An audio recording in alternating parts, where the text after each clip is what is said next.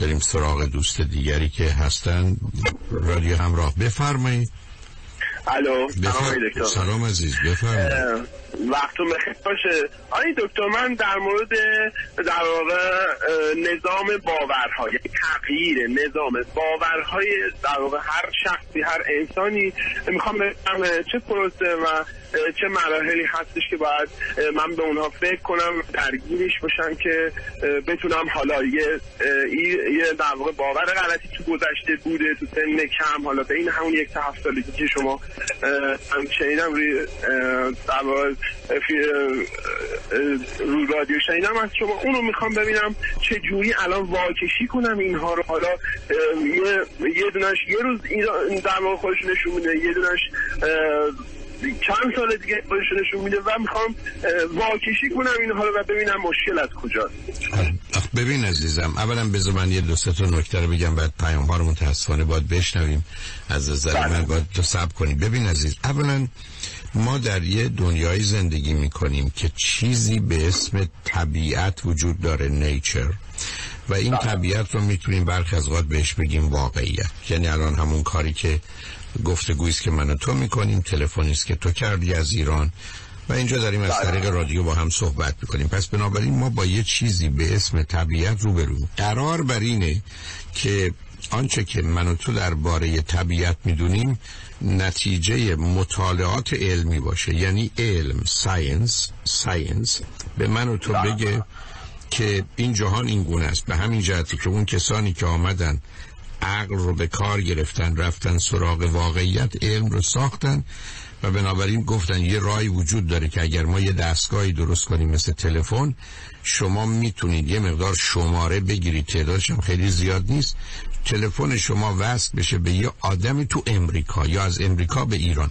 بنابراین موضوع بسیار بسیار روشنه. ما در جهان طبیعت قرار علم رو بدونیم. اما از اونجایی که ما همه علوم یا بیشتر اون چیزی که در طبیعت رو نمی‌دونیم درباره اون نظری پیدا می‌کنیم عقیده پیدا می‌کنیم باوری پیدا می‌کنیم که خب طبیعی همه نظرها و عقاید و باورهای ما به احتمال زیاد غلط. برای که اینا باید از یه راه دیگه به دنبالش رفت و باید اونا سجا اما علاوه بر این موضوعی که به طبیعت مرتبطه موضوع و مسائلی هست که برای انسان مطرحه که طبیعت ممکنه براش پاسخی نداشته باشه. یعنی یه پرسش های مطرحه که در حوزه واقعیت و علم و عقل نیست یا واقعیت و علم نیست. بنابراین ما در طول تاریخ آمدیم از طریق عقل عقل. پاسخ پرسش ها رو به درستی مطرح کردیم. جوابایی هم براش فراهم کردیم و بنابراین یه چیزی درست کردیم به اسم فلسفه. یعنی آنچه که اسمش فلسفه هست در مفهوم اساسیش طرح پرسش ها و پاسخ به سوالاتی است که از عهده علم ساخته نیست. البته این فلسفه ناچار به دو تا موضوع توجه کرده یکی درباره هستی و یکی درباره شناخت یعنی existence and knowing knowledge recognition. بعد آمده یه نوع از این فلسفه وارد یه مباحثی شده که به عنوان فلسفه اولا یا فلسفه الهی می‌شناسیم که اینا وارد حریم یه برداشت دیگری شده برداشت مذهبی. یعنی باورهای مذهبی آمده تو این زمینه به خصوص یه نگاهی داشته.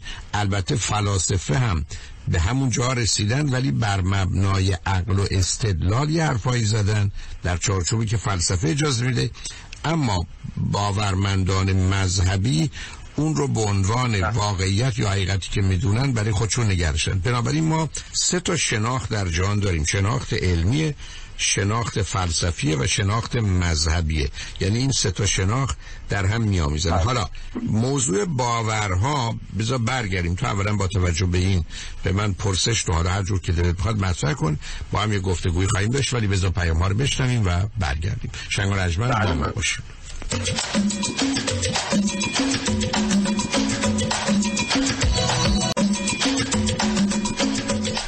شنوندگان گرامی به برنامه رازها و نیازها گوش می‌کنید. با شنونده عزیزی گفتگوی داشتیم. به صحبتون با ایشون ادامه میدیم. رادیو همراه بفرمایید. الو مجددا سلام عرض می‌کنم آیه دکتر. سلام عزیز. زنده باشین. در ادامه صحبتون با در واقع تغییر باورهامون آی دکتر صحبت می‌کردیم. راهنمایی می‌کردیم شما. آره ببین عزیز اگر می‌خوای برگردی سراغ اون بس بذار اینجوری به تو بگم. پس بنابراین من و تو عزیز قرار هست که طبیعت رو که موضوع اصلی و اساسی ما هست رو از طریق علم بشناسیم. علت هم این است که در هر زمینه میلیون ها آدم میلیون ها ساعت وقت صرف کردن که این طبیعت رو بشناسن. بنابراین بر مبنای اون علم ساختن که فیزیک شیمی بیولوژی و در نتیجه به من و تو گفتن دنیا چگونه است و چگونه کار می‌کنه. پس تو این گونه موارد ما بهتر دست از باور برداریم. یعنی اینجا یه نظری خواهیم داشت. یک برحال حس و احساسی خواهیم داشت که مثلا چرا باید رفت دکتر؟ چرا باید این دوا رو خورد؟ این دوای مگر چه می‌کنه؟ ولی باید بدونی برخورد کنیم درسته؟ منظورتون شما اینه. چی عزیز؟ منظورتون در واقع شما اینه که علمی برخورد کنیم با این یعنی در واقع بخوایم عقل رو به کار و علمی برخورد کنیم که کدوم ها... کدوم ذهنیت هامون در واقع که تو کامپیوتر اون قسمت دوم مغزمون کدوم ها درستن و غلط هم, من بیشتر منظورم اون های دکتر. نمی‌رسم به اون. آخه ببین عزیز ما اولا چون یه گرفتاری بزرگ مردم اینه که موضوع های علمی رو بردن جز موضوع اعتقادی. مثل اینکه برمیگردم که من به دوا باور ندارم. یا من. دوا نمی‌خورم. چون ببینید اینجا دنیا دنیای اینا موضوع باور نیست. تو نمی‌تونی بگی که من به اینکه چیزی به اسم مثلث یا مربع باور ندارم یا مثلا قانون اول یا دوم ترمودینامیک درست نیست یا قانون لاوازیه درست نیست. تو این حرفا رو یا باور ندارم. اینا پرت و پلاست. چون این مهمه که اول ما بدونیم ما حوزه و حریم علم رو باید در حوزه و حریم علم بدونیم. اما من نمی‌تونم راجع به اینا نظر نداشته باشم.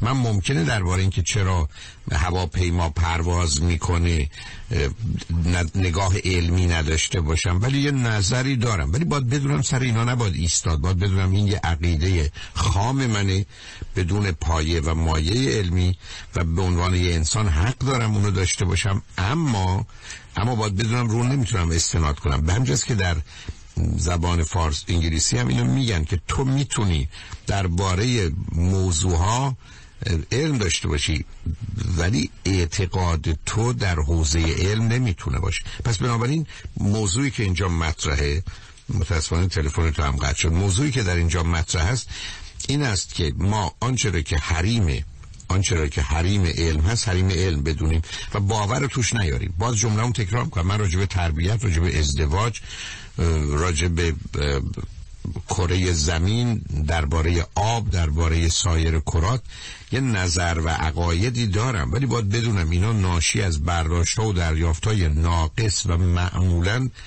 کاملا غلط من از واقعیات جهانه مگر پدیدای مقدار محسوس که در همون حد بمونه. حتی من ممکنه دقیقا ندونم. بسیار مردم نمی‌دونن چرا وقتی اصل می‌خورن به نظرشون شیرین میاد.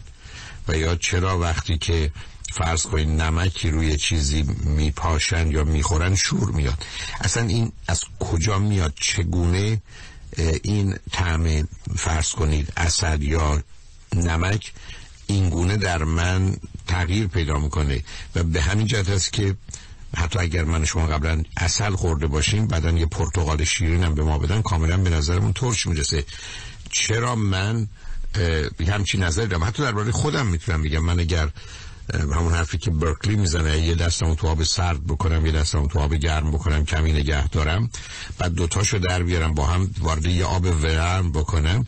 دستی که در آب سرد بوده احساس گرما می‌کنه ولی دستی که تو آب گرم بوده احساس سرما می‌کنه. همون آدمم همون دسته و همون درجه حرارت.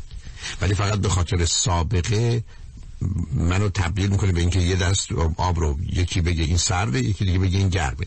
و اینجا نشون دهنده این است که تمام پدیده های واقعی تبدیل میشن به یه پدیده های ذهنی و مهم اینه که این ارتباط بین واقعیت و ریالیتی با آنچه که در ذهن من و شماست به عنوان ابجکتیویتی اینجا همون با هم منطبق باشن. یعنی آدم آگاه آدم حتی سالم آدمی که می‌تونه توانا باشه کسی است که اون عینیت یا آنچه که در ذهنش داره با واقعیت می‌خونه و اسمش میشه عینیت گذاشت. تا لغت عینیت از لغت چشم میاد به معنی واقعا آنچه که دیده میشه چون شاید مهمترین عضو ما از این نظر چنینه. اما اشکال کار وارد نظریات کسانی میشه که موضوع علمی رو برن به حریم اعتقادی. اینجا دو جور اتفاق بیفته. یکی اینکه از پدیده های علمی میان سوء استفاده می‌کنن. مثل تمام این الان مکاتب عجق و جقی که جا پیدا کردن و برخی از اوقات هم لغت علم رو با عرفان تبدیل کردن و این مقدار پرت و پلایی رو سرهم می‌کنن. خود عرفان در جایگاه خودش یه بحث فلسفی و مذهبیه ولی پایه علمی نداره. یعنی عرفای بزرگ استدلالشون یا واژه ها رو از زبان مادی به کار می گرفتن حتی تعبیرات و تمثیل اینا به جان و مادی مرتبط بود. اما گفتگو درباره چیز دیگری بود. نه اینکه کسی بیاد ماجرای بدن رو و یا پزشکی رو حالا بیاد تبدیل بکنه به یه ماجرای اعتقادی یا ماجرای بدن رو و موضوع انرژی رو بدن تبدیل بکنه به یه مسئله اعتقادی و با یه باوری که مثلا یه انرژی هم در کیهان هست و این با اون مرتبطه سخنی داشته باشه. یا حتی همین امروز رو رادیو شنیدم که ماجرای بقای ماده و انرژی خب این اولا نه درست فهمیده شده نه اصلا معناش اینه که یه انرژی هست برای همیشه میمونه. خب انرژی تبدیل میشه ولی بحث من درباره این تبدیله. وقتی شما اومدید یه بنزین رو سوزاندید یه انرژی به یه انرژی دیگه تبدیل شده ولی دیگه بنزینی شما در کار نخواهید داشت که بخواید ازش نتیجه بگیرید دوباره اون بنزین برمیگرده. یعنی می‌دونید برداشت ها و دریافت ها اگر در این گونه موارد دقیق و درست نباشه مسئله ساز هست. بنابراین موضوعی که اینجا مطرحه اینه که مباحث علمی باید در حد علم بمونن و شما نمی‌تونید بیاد از موضوع علمی نتایج غیر علمی بگیرید و اونو مرتبط بکنید به جایی. و این کارش متاسفانه تحت عنوان شبه علم یا سود و صورت گرفته. شما هم که اشاره کردید اگر به سیدی علم و شبه علم که با همکاری آقای دکتر نگیر آقای دکتر توفیق درزاده فراهم آمده و هشت ساعت مطلب هست کاملا نگاه و نظر رو درباره این تفکیک و این موضوع فوق العاده مهم نشون میده. حالا یه عده هستن که نه اتفاق اطلاعات علمی رو به کار نمی‌گیرن. خودشون برای خودشون یه علمکی می‌سازن که کاملا ضد علمه و غیر علمی است و از اونها برای خودشون یه نتایجی می‌گیرن. استنادشون مثلا به این مطالعه یا اون مطالعه یا یه تحقیق علمی نیست که البته درست متفاوتن و درسته که یه گونه دیگه ولی در تحلیل نهایی هر چیزی که غیر علمی باشه حالا غیر علمی میمونه. حالا برخی از اوقات پدیده غیر علمی هن ولی ضد علم نیستن در حالی که برخی از اوقات چنینن.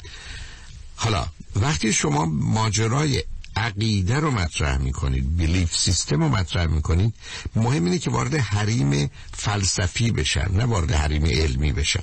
یعنی بیلیف سیستم میره وارد حریم فلسفه میشه و یا مذهبی. اونجا من می‌تونم اون رو بفهمم که این یه نگاه فلسفی است یا مذهبی. و اون وقت در اون چارچوب محدود تفاوت علم و فلسفه و مذهب مشخصه. و بنابراین اونو میشه کاملا اصلا تفکیک کرد. اشکال کار اینه که بسیاری از مردم با نگاه مذهبی سراغ فلسفه و بدتر سراغ علم میان. و اونجا گرفتاری است یعنی مباحث مذهبی رو که ابدا جز مورد مشخصی که دیگه مذهبی نیست.